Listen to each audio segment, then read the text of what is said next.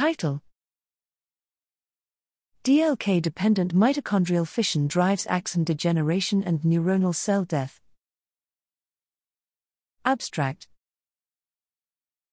Currently, there are no effective treatments for an array of neurodegenerative disorders to a large part because cell based models fail to recapitulate disease. Here we developed a robust human iPSC based model where laser axotomy causes retrograde axon degeneration leading to neuronal cell death.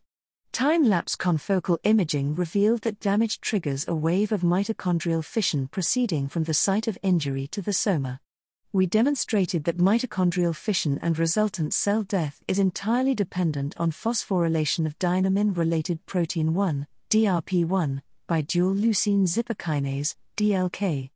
Importantly, we show that CRISPR mediated DRP1 depletion protected mouse retinal ganglion neurons from mitochondrial fission and degeneration after optic nerve crush.